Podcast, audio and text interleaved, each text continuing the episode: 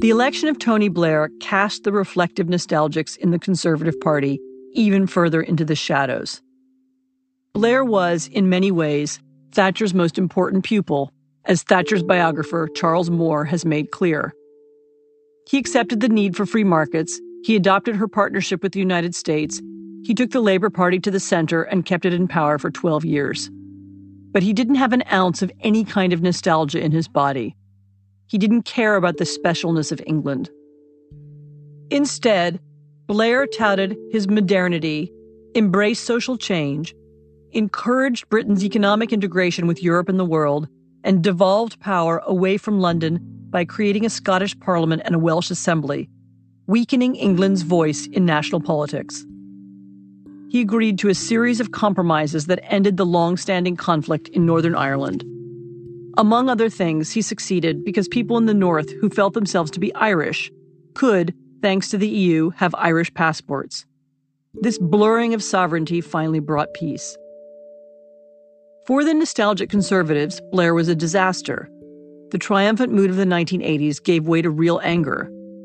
Almost nobody was angrier than Simon Heffer, a brilliant historian and columnist, the deputy editor of The Spectator in the early 1990s, my direct predecessor in that job, and for a long time, a generous and loyal friend.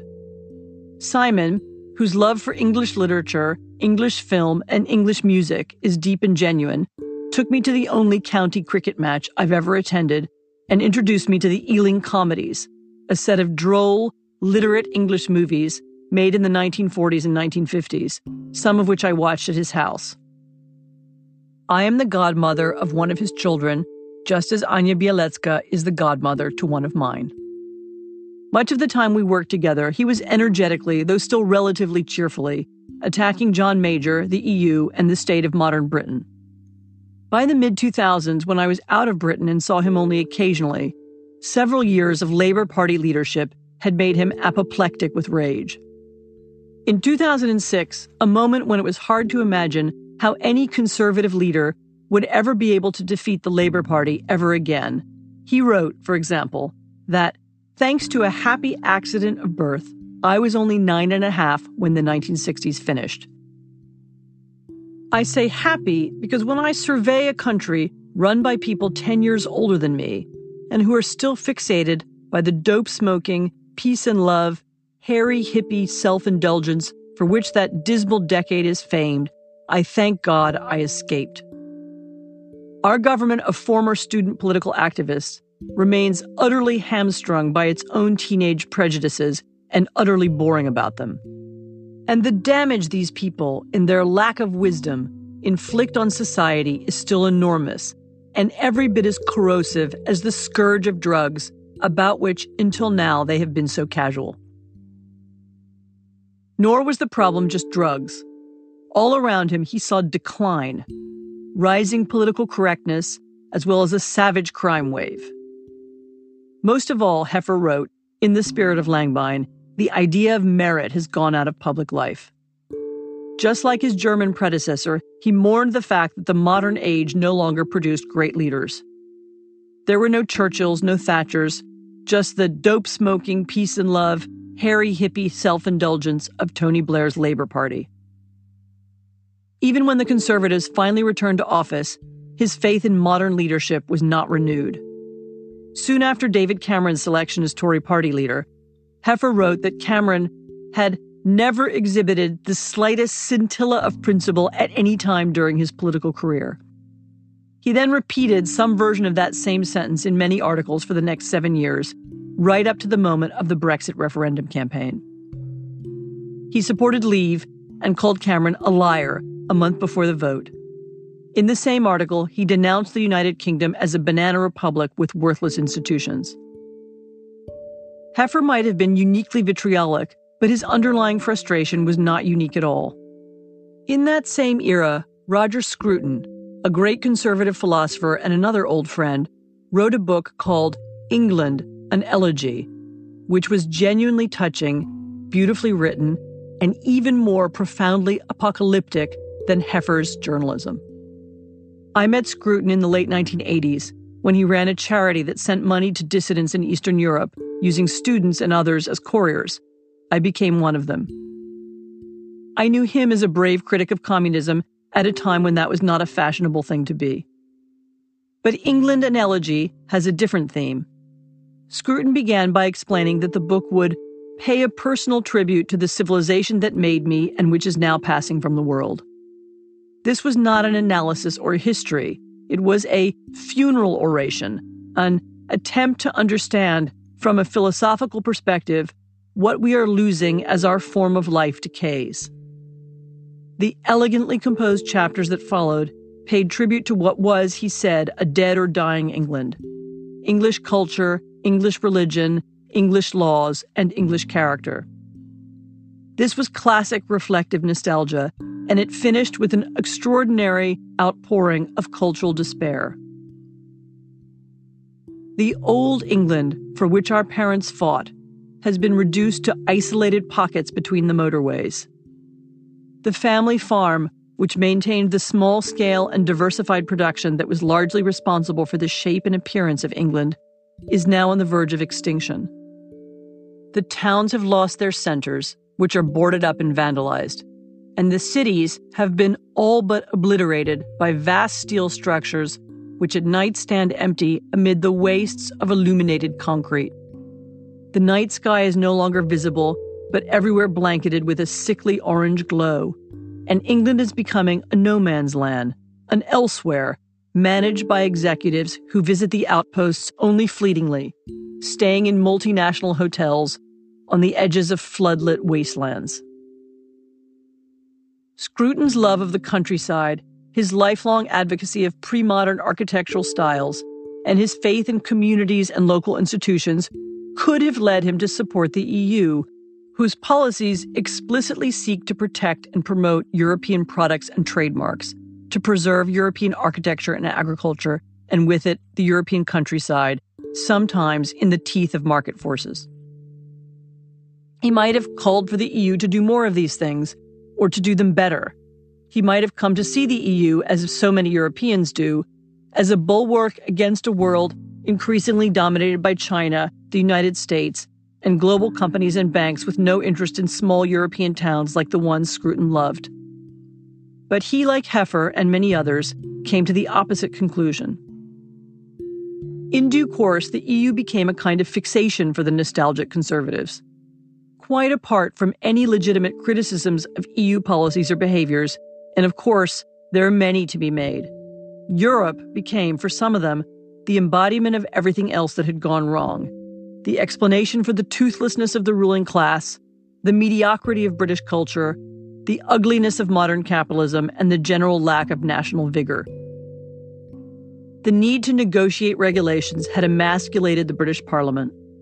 The Polish plumbers and Spanish data analysts working in Britain were not fellow Europeans who shared a common culture, but immigrants threatening the nation's identity. As time passed, these views became ever more deeply felt, so much so that they slowly created new cleavages, altered relationships, changed minds.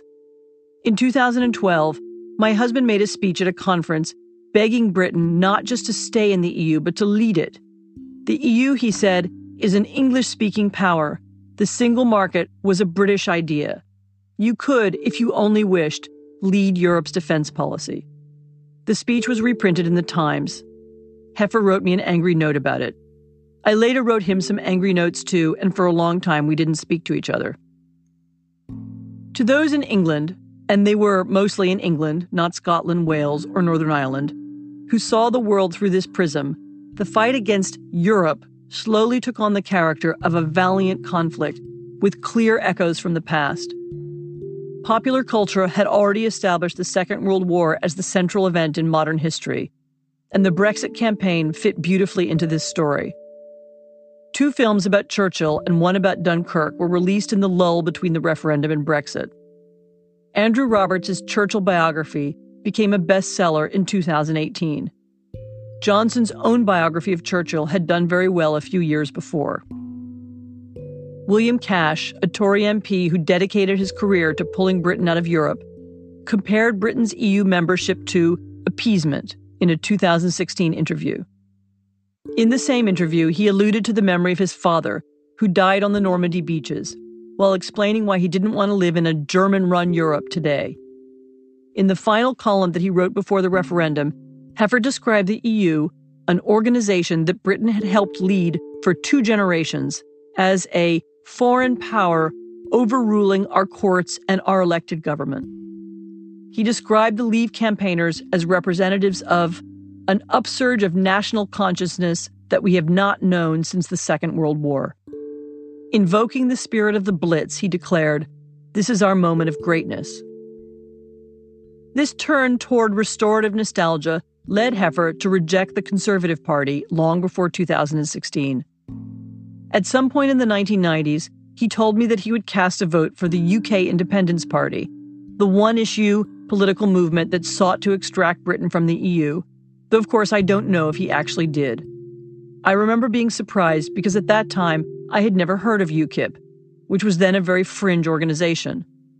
UKIP functioned in practice as the party of English nationalism, its real interest being as much English resurgence as British independence.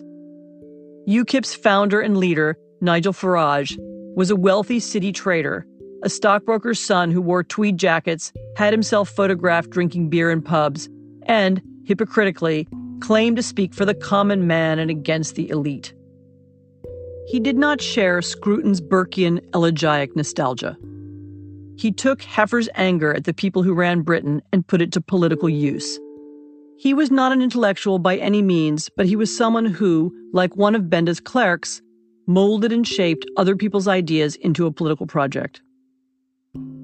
The Tories at first condemned him. Then, as UKIP's star rose, they sought to copy him. Sometimes there was a racial undertone to this kind of English nationalism. By definition, there can be no black Englishmen, even if there can be black Britons. But this was really not about the color of anyone's skin.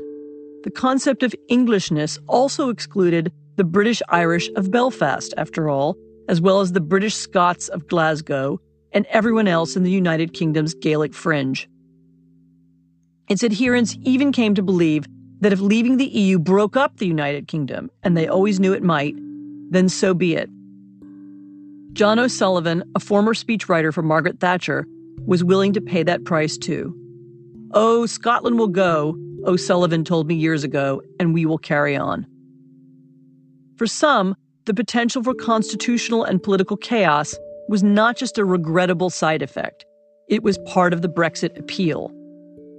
Dressed in hoodies and dark sunglasses, Dominic Cummings affected a completely different style from the tweed encased, nostalgic conservatives with their brogues and Barbour jackets. As far as I know, he has never expressed any longing for the past at all.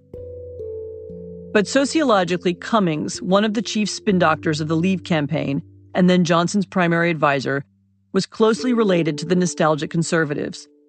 He was the husband of a spectator editor, the son in law of a baronet, the nephew of a famous judge with an Oxford humanities degree. More importantly, he shared a part of their sensibility, especially their belief that something essential about England was dead and gone. In the run up to the Brexit campaign and in the months afterward, Cummings wrote a series of blog posts bristling with tech speak and military jargon that poured scorn on the British Parliament, British politicians, and the British civil service, using very different language from Heffer, but deploying exactly the same level of fury. He wrote of the systemic dysfunction of our institutions and the influence of grotesque incompetence, and described British policy making as the blind leading the blind. Although he would never have called himself one, Cummings saw Europe in the same terms as the other restorative nostalgics. In one of his online essays, posted in 2019, before Boris Johnson made him chief special advisor, Cummings excoriated the EU for holding Britain back. The old institutions like the UN and EU, built on early 20th century assumptions about the performance of centralized bureaucracies, are incapable of solving global coordination problems. His conclusion reinvent everything, from schools to the civil service to the parliament itself. But whether their cultural despair was angry or elegiac, whether their nostalgia was restorative or reflective, whether they were clerks like Cummings or several steps removed from politics like Scruton. The nostalgic conservatives laid the groundwork for a Brexit campaign that felt, to those who supported it, like the last chance to save the country, whatever it took, whatever price had to be paid. Both the establishment conservative Vote Leave campaign, led by Johnson and his Tory colleague Michael Gove, as well as UKIP's own campaign, led by Nigel Farage, told lies. If we left the EU, Johnson claimed, there would be an extra 350 million pounds a week, an imaginary number, for the National Health Service. If we stayed in the EU, we would be forced to accept Turkey as a member, which was also untrue. Farage appeared in front of a poster showing huge crowds of Syrians trekking toward Europe, even though there was no reason why any of them would end up in the United Kingdom, which is not part of the Schengen area, Europe's border free zone. In an interview, Cummings later compared this campaign to Soviet propaganda. But his own campaign also relied on stoking immigration fears and false promises about welfare spending, indeed, deliberately linking the two. Among other things, it made a video that claimed Turkey is joining the EU, our schools and hospitals already can't cope. Though it bore no relation to reality, it was viewed 515,000 times. Once upon a time, the reshaping of ideas into political projects was a matter of writing pamphlets. The Brexit campaign was the end of that idea and the onset of something new. The Vote Leave campaign cheated breaking electoral laws in order to spend more money on targeted advertising on Facebook. Animal lovers were shown photographs of Spanish bullfighters. Tea drinkers were shown a grasping hand marked with an EU flag, reaching for a British teacup, alongside an angry slogan The European Union wants to kill our cuppa. The Vote Leave campaign used the data stolen by the company Cambridge Analytica to assist with that targeting. All of the Brexit campaigns benefited from Russian trolling operations, though these mostly just echoed what Vote Leave was doing anyway. The atmosphere of the campaign was uglier than any in modern British history. At its height, Jo Cox, a female member of parliament, was murdered by a man who had become convinced that Brexit meant liberation and Remain meant that England would be destroyed by hordes of brown foreigners. Just like the murderer of Pavel Adamowicz, the mayor of Gdansk, he had been radicalized by the angry rhetoric all around him. Both then and later, the activists who were bent on restoration of English greatness kept their focus on the goal of leaving.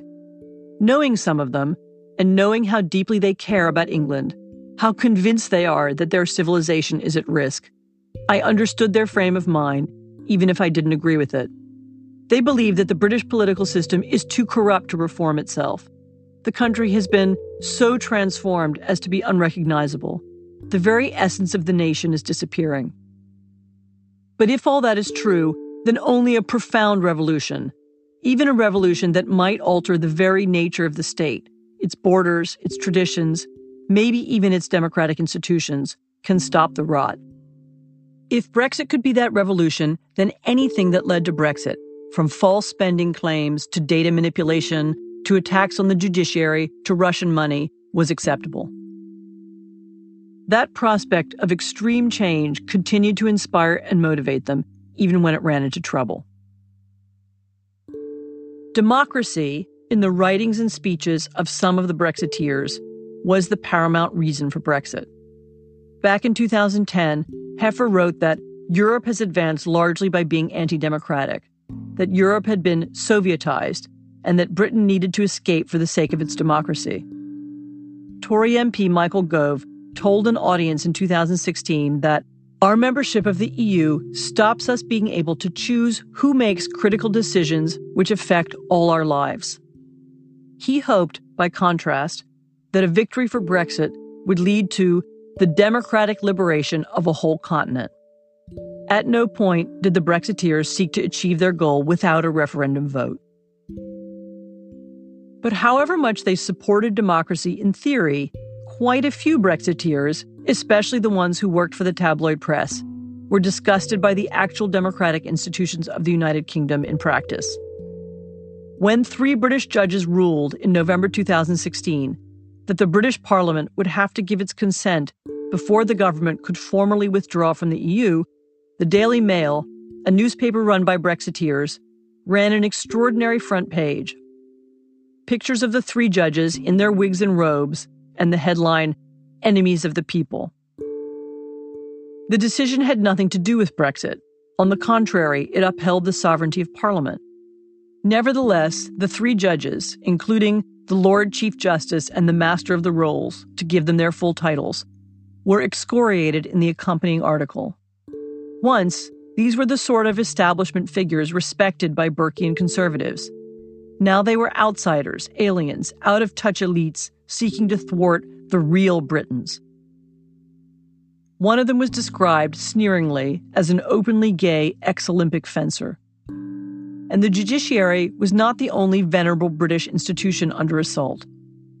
Another Daily Mail front page story assaulted the House of Lords under the headline Crush the Saboteurs. As the negotiations with the EU dragged on, the Brexiteer scorn for British institutions grew more intense. Inevitably, the process of extracting Britain from 40 years of treaties proved far more difficult than the simplistic election slogans had promised. As it turned out, very few of the nostalgic conservatives really understood Europe or European politics, and their predictions about what would happen next were all wrong. Heffer wrote a column arguing that Brexit would lead to a rash of copycat referenda in other European countries. In fact, it led to growing support for the EU. One Tory member of the House of Lords told me just after the vote that he had personally spoken with senior German manufacturers and had been assured that any arrangements made would be favorable to Britain. In fact, the senior German manufacturers started talking about divesting from Britain. During the referendum campaign, nobody had thought at all about Northern Ireland or the need to build a new British Irish customs border if Britain were leaving the single market. As soon as negotiations began, these immediately emerged as the central issues. The realization that they had underestimated the costs and overestimated the ease with which Britain could be extracted from Europe led a few Brexiteers to lapse into silence. One journalist told me privately she had changed her mind about Brexit, though I noticed that the tone of her public writings did not change. But others were drawn even more sharply to the idea of chaos. A no deal Brexit, one that meant Britain would crash out of all of its treaties with Europe, leading to an automatic rise in tariffs and legal uncertainty for millions of people, was no longer an unfortunate outcome to be avoided if at all possible. They wanted disruption. They wanted impact. They wanted real change. This, finally, was the moment when it might be possible to convert their nostalgia for a better past into a better future. There were different versions of this desire for chaos. A sudden drop in economic activity would be good for the nation's soul, some came to believe. Everyone would buck up, tighten their belts, and work harder. The British are among the worst idlers in the world, a group of pro Brexit MPs wrote of their countrymen. They needed a shock, a period of hardship, a challenge. This would return Britain, or at least England, to its essence, reveal the country's plucky character. It would force the slothful, decadent modern state to regain, in Johnson's words, the dynamism of those bearded Victorians. On the other side of the political spectrum, a different sort of disaster fantasy held sway. The labor leader, Jeremy Corbyn, hailed from a Marxist tradition that had historically welcomed catastrophe because catastrophe can lead to radical change. Though they never said so in public, Tom Watson, then the deputy leader of the Labour Party, privately told journalist Nick Cohen that a part of the Labour leadership absolutely believe that if Brexit brings chaos, the voters will turn to the radical left. A subset of the British intellectual left also seemed to hope that, at the very least, Brexit would jolt the country out of its capitalist economic system. The left wing Jacobin magazine published an article, for example, arguing that Brexit offers a once in a lifetime opportunity to show that a radical break with neoliberalism and with the institutions that support it is possible. Still others hoped for a deep crisis, but with a different outcome that the chaos would lead to a bonfire of regulations, an abandonment of the welfare state, new opportunities for hedge funds and investors.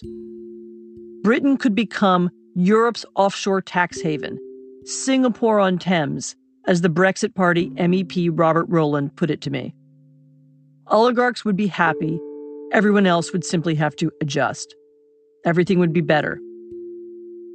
These were not fringe views, and they were not considered crazy. All these fantasies were expressed by establishment figures. At different times, the prime minister, the leader of the opposition, wealthy financiers. Nobody had voted for that kind of disruption, of course. It was never discussed during the referendum campaign. The majority of parliament was against it. The majority of the country was against it. But gradually it became, for many Brexiteers, the real goal. And if the institutions of the British state stood in the way, then the institutions would suffer. I don't think it's coincidental that at about this time, a few British conservatives, upstanding members of the Tory party, ex Thatcherites, ex Cold Warriors, also became enamored of undemocratic politics in other places. Theresa May's government had dropped the old idea that Britain should stand up for democracy around the world with amazing speed. Johnson, during his brief and disastrous tenure as Foreign Secretary, made no efforts in that direction at all. Britain's only foreign policy interest after 2016 was Brexit. And so, for example, instead of using its considerable influence in Warsaw to persuade Poland's Law and Justice Party not to pack its courts, the two parties were part of the same caucus in the European Parliament. The Tory party leapt to defend it. For a few people, this required quite a shift in values. The Tory MEP Daniel Hannan had, for example, been eloquent in his denunciation of communist lies in the past. Like me, Hannan had even helped Scruton send money to Eastern European dissidents. But he ignored the same kinds of lies when they came from his law and justice colleagues in the European Parliament. I don't want to get into domestic Polish politics, he told me when I asked him about it in January 2020 during his final week in the Strasbourg Parliament building. Some British parliamentarians in Europe went even farther. In 2018, MEPs from both the Conservative Party and UKIP voted to protect Orban from being censured by the EU for illegally undermining the independence of his country's judiciary. Why would politicians from a country dedicated to the rule of law do this? In the words of a former UKIP member of the European Parliament, they wanted to assert the right of a democratic nation to defy Brussels' interference. At about the same time, the Spectator magazine, my old employer, cheerfully agreed to hold an evening event sponsored by the Századvég Foundation, an institution that loyally promotes the interests of Fidesz, the Hungarian ruling party. The foundation once shut down its own magazine on the grounds that it had published an article critical of the government. The task of this publication will be to support the government's direction, the editor stated. The topic of the Spectator Századvég event was not press freedom but migrant policy, the subject the Hungarian leadership uses to appeal to anti immigrant conservatives in Western Europe, even though Hungary itself is not a destination for mass migration and never has been. The event was followed by what was, by all accounts, a jolly drunken evening at the Hungarian embassy, at which the ambassador welcomed the British writers and broadcasters around the table as fellow conservatives, all fighting the same cause. When I asked the Spectator's editor, Fraser Nelson, about the event, he vehemently denied feeling a shred of sympathy for Hungarian authoritarianism. Though he didn't renounce the association, or presumably the sponsorship fee, he did let me write an article arguing that some Brexiteers were providing intellectual cover for a profoundly corrupt political party, one which will never voluntarily leave the EU because its leaders have invented too many clever ways to hijack EU funds on behalf of their friends. This infuriated the Hungarian ambassador to London, who cornered me at a book party where he had been invited by another one of my friends to accuse me of writing something that would make it more difficult to do his job. This accusation was not untrue. The Hungarians also drew in some people whose anger or disappointment in their own country has led them more actively to seek alternatives elsewhere. One of them was John O'Sullivan, the same John O'Sullivan who was so cavalier about Scotland leaving the United Kingdom one of Mrs. Thatcher's speechwriters, her ghostwriter, a brilliant stylist, and in the 1980s and 1990s, the editor of one of the most important American conservative journals, the National Review. In that capacity, he once hired my husband as a roving correspondent. He came to our wedding. He had a well deserved reputation as a bon vivant. A mutual friend remembers visiting his apartment and noting that he had nothing in his refrigerator except a bottle of champagne. And he was a great talker as well as an excellent writer. But toward the end of his genuinely distinguished career, O'Sullivan, then in his 70s, found his way to Budapest. There, he began working for the Danube Institute, a think tank created and funded via another foundation by the Hungarian government. He described it to me as conservative in culture, classically liberal in economics, and Atlanticist in foreign policy. But the Danube Institute exists in practice to make the Hungarian government presentable to the outside world. It has no impact inside the country. Hungarian friends describe its presence in Budapest as marginal.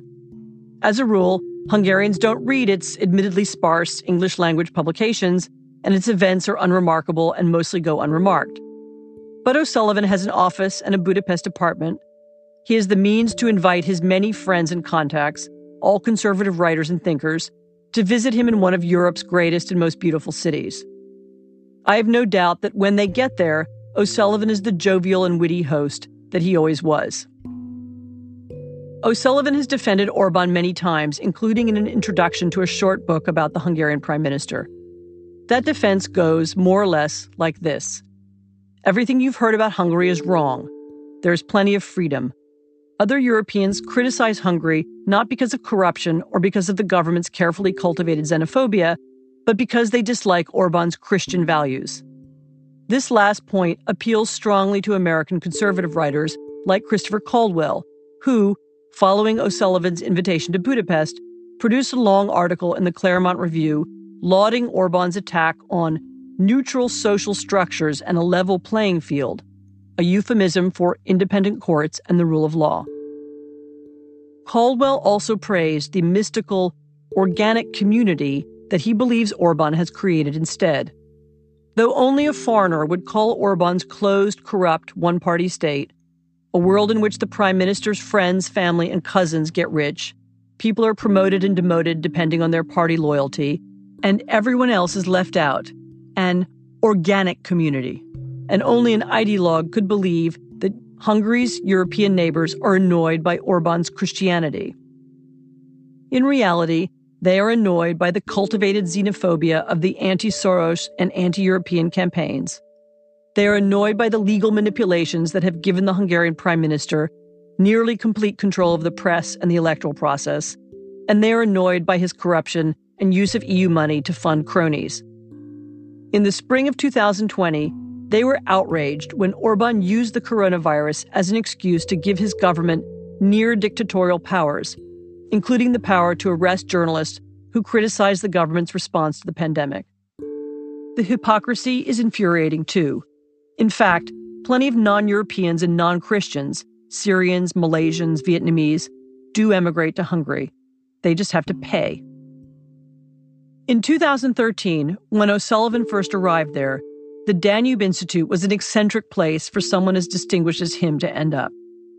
But after the Hungarian government had created a political system in which no opposition party could possibly win, after the state audit office had stripped opposition parties of their campaign funding, after a state holding company had taken control of most of the Hungarian media, after the Hungarian government had forced the Central European University to leave the country, after Orban's family and friends had enriched themselves on state contracts, after the ruling party had used racism and covert anti Semitism in its election campaign, Orban was fighting an unnamed enemy who is crafty and international and speculates with money.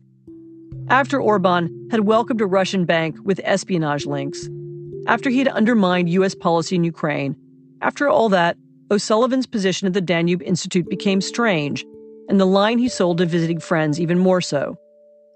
By then, the only conceivable reason for the Hungarian government to fund the Danube Institute was to camouflage the true nature of a Hungarian government that was not at all conservative in the old Anglo Saxon sense, not classically liberal in economics, and not particularly Atlanticist either. It took me a while to get in touch with O'Sullivan since he moves around a lot. By the time we managed to speak over the phone in the autumn of 2019, he was on a cruise ship and it was very late his time. We had an unpleasant conversation, though not as unpleasant as the one I'd had with Maria Schmidt. He didn't demand to make his own recording, and he didn't publish an inaccurate version afterward. But he did respond to every question with some version of whataboutism, a rhetorical technique once made famous by Soviet officials in which questions are answered by accusing the questioner of hypocrisy. To my queries about the Hungarian media, 90% owned and operated by the government or by ruling party linked companies, he answered that most U.S. media is more favorable to the Democratic Party, so the situation is similar. When I asked about the Hungarian government's friendship with Russia, he asked whether Germany was really committed to the United States and NATO. When I asked whether he felt comfortable working for an institution funded by the Hungarian government, he said that I am absolutely certain that the government in Hungary use policies that I personally don't agree with. But, on the other hand, there are lots of government policies in different countries that I don't like. When I asked about the Hungarian businessmen threatened by the ruling party, he said that they should complain about it more. He agreed that it was interesting and notable that once upon a time, back in the 1980s, he, Orban, and I had all been on the same side and that now we are not. But he thought that was because I had changed, not him. I was now part of a liberal, judicial, bureaucratic international elite that was opposed to democratically elected parliaments. He didn't really explain how you can even have a democratically elected parliament in a state like Hungary, where the government can and does cheat with impunity, where opposition parties can be randomly fined or punished, where part of the judiciary is politicized, and where the bulk of the media is manipulated by the ruling party. His use of the word elite was also curious. In Hungary, the only elite, and it's an overwhelmingly powerful, illiberal, judicial, bureaucratic elite, is the new one that thrives inside Fidesz. It was also curiously unreflective. Once upon a time, O'Sullivan would have been proud to call himself a member of a transatlantic international elite, one that attended parties with Rupert Murdoch and went to expensive dinners with Conrad Black. But it was late wherever his cruise ship was. He was annoyed, and so was I. I don't believe Boris Johnson started out thinking of himself as a member of a new elite let alone as a revolutionary. He was a certified member of the old elite, after all. And whatever his deputies and advisors believe, he didn't start out being interested in undermining the state or redefining Britain or England either. He was just trying to win, to be admired. He wanted to go on telling amusing stories and to gain power. But in the new political world created by Brexit, winning required unprecedented steps. The Constitution had to be pushed to the limit. The Tory party had to be cleansed of doubters. The rules had to be changed. In the autumn of 2019, he began to change them. In September 2019, on the advice of Cummings, he took the extraordinary decision to prorogue Parliament, to suspend it unconventionally and unconstitutionally. He also expelled from the party a group of liberal Tories who were trying to block a no deal Brexit which was equally unprecedented. Among them were two former chancellors of the Exchequer and Churchill's grandson. Some of them, including Dominic Grieve, a former attorney general and one of the last principled pro European Tories, were actively smeared by the party afterward. An anonymous Downing Street source, presumably Cummings, told newspapers that Grieve and others were under investigation for foreign collusion, language that suggested treason. Johnson refused to deny this absurd story, instead, telling a news program there is a legitimate question to be asked. Grieve received death threats in the days that followed. Boris also called parliamentary objections to a no deal Brexit a form of surrender to the enemy, a comment he tried to pass off as a joke. Not everyone laughed. On the contrary, some of the people around him were deadly serious. The Brexiteers were furious at Parliament, whose majority fought back with every legal tactic every parliamentary rule it could muster in order to stop the no deal Brexit that the majority of Britons opposed. Eventually, they agreed to a deal that many had called unacceptable only months before, one that allowed a customs barrier to be placed between Northern Ireland and the rest of the United Kingdom. The no deal scenario had been blocked. But Brexiteers were determined to ensure that nothing could stop them again. The Tory party's manifesto, written in advance of their December 2019 election campaign, contained a hint of the revenge some hoped would be inflicted on those who had used the checks and balances of the Constitution so effectively. After Brexit, we also need to look at the broader aspects of our Constitution the relationship between the government, parliament, and the courts, the functioning of the royal prerogative, the role of the House of Lords, and access to justice for ordinary people. In the weeks after the election, there were some hints of what might be coming. There were, as in Poland, noises made about undermining public media, perhaps by altering the funding of the BBC. There was, as in Hungary, talk of curtailing or limiting the courts. There was talk of a purge of civil servants, too. Cummings advertised that he wanted to hire misfits and weirdos to help him make the large changes in policy and in the structure of decision making that would now be necessary. Throughout the divisive referendum campaign and two angry elections, the intellectuals and spin doctors who had thrown their energies behind Brexit had invoked revolution and destruction, the kind of language that hadn't been part of British politics in many years. After Johnson won a commanding majority, a few of them finally were in a position to act on it. They were also suddenly faced with the dilemma laid out by the American statesman Dean Acheson back in 1962. Great Britain has lost an empire, but not yet found a role. In subsequent decades, Britain had found a role as one of the most powerful and effective leaders of Europe, as the most important link between Europe and America, as a champion, especially inside Europe, of democracy and the rule of law. Now, in a world dramatically reshaped by a pandemic, Britain's leaders are starting from scratch. Britain's place in the world, its role in the world, even its self definition who are the British? What kind of nation is Britain? is up for grabs once again. In the new landscape created by the double medical and economic crises of 2020, and by Johnson's own dangerous brush with the coronavirus, something very different may emerge.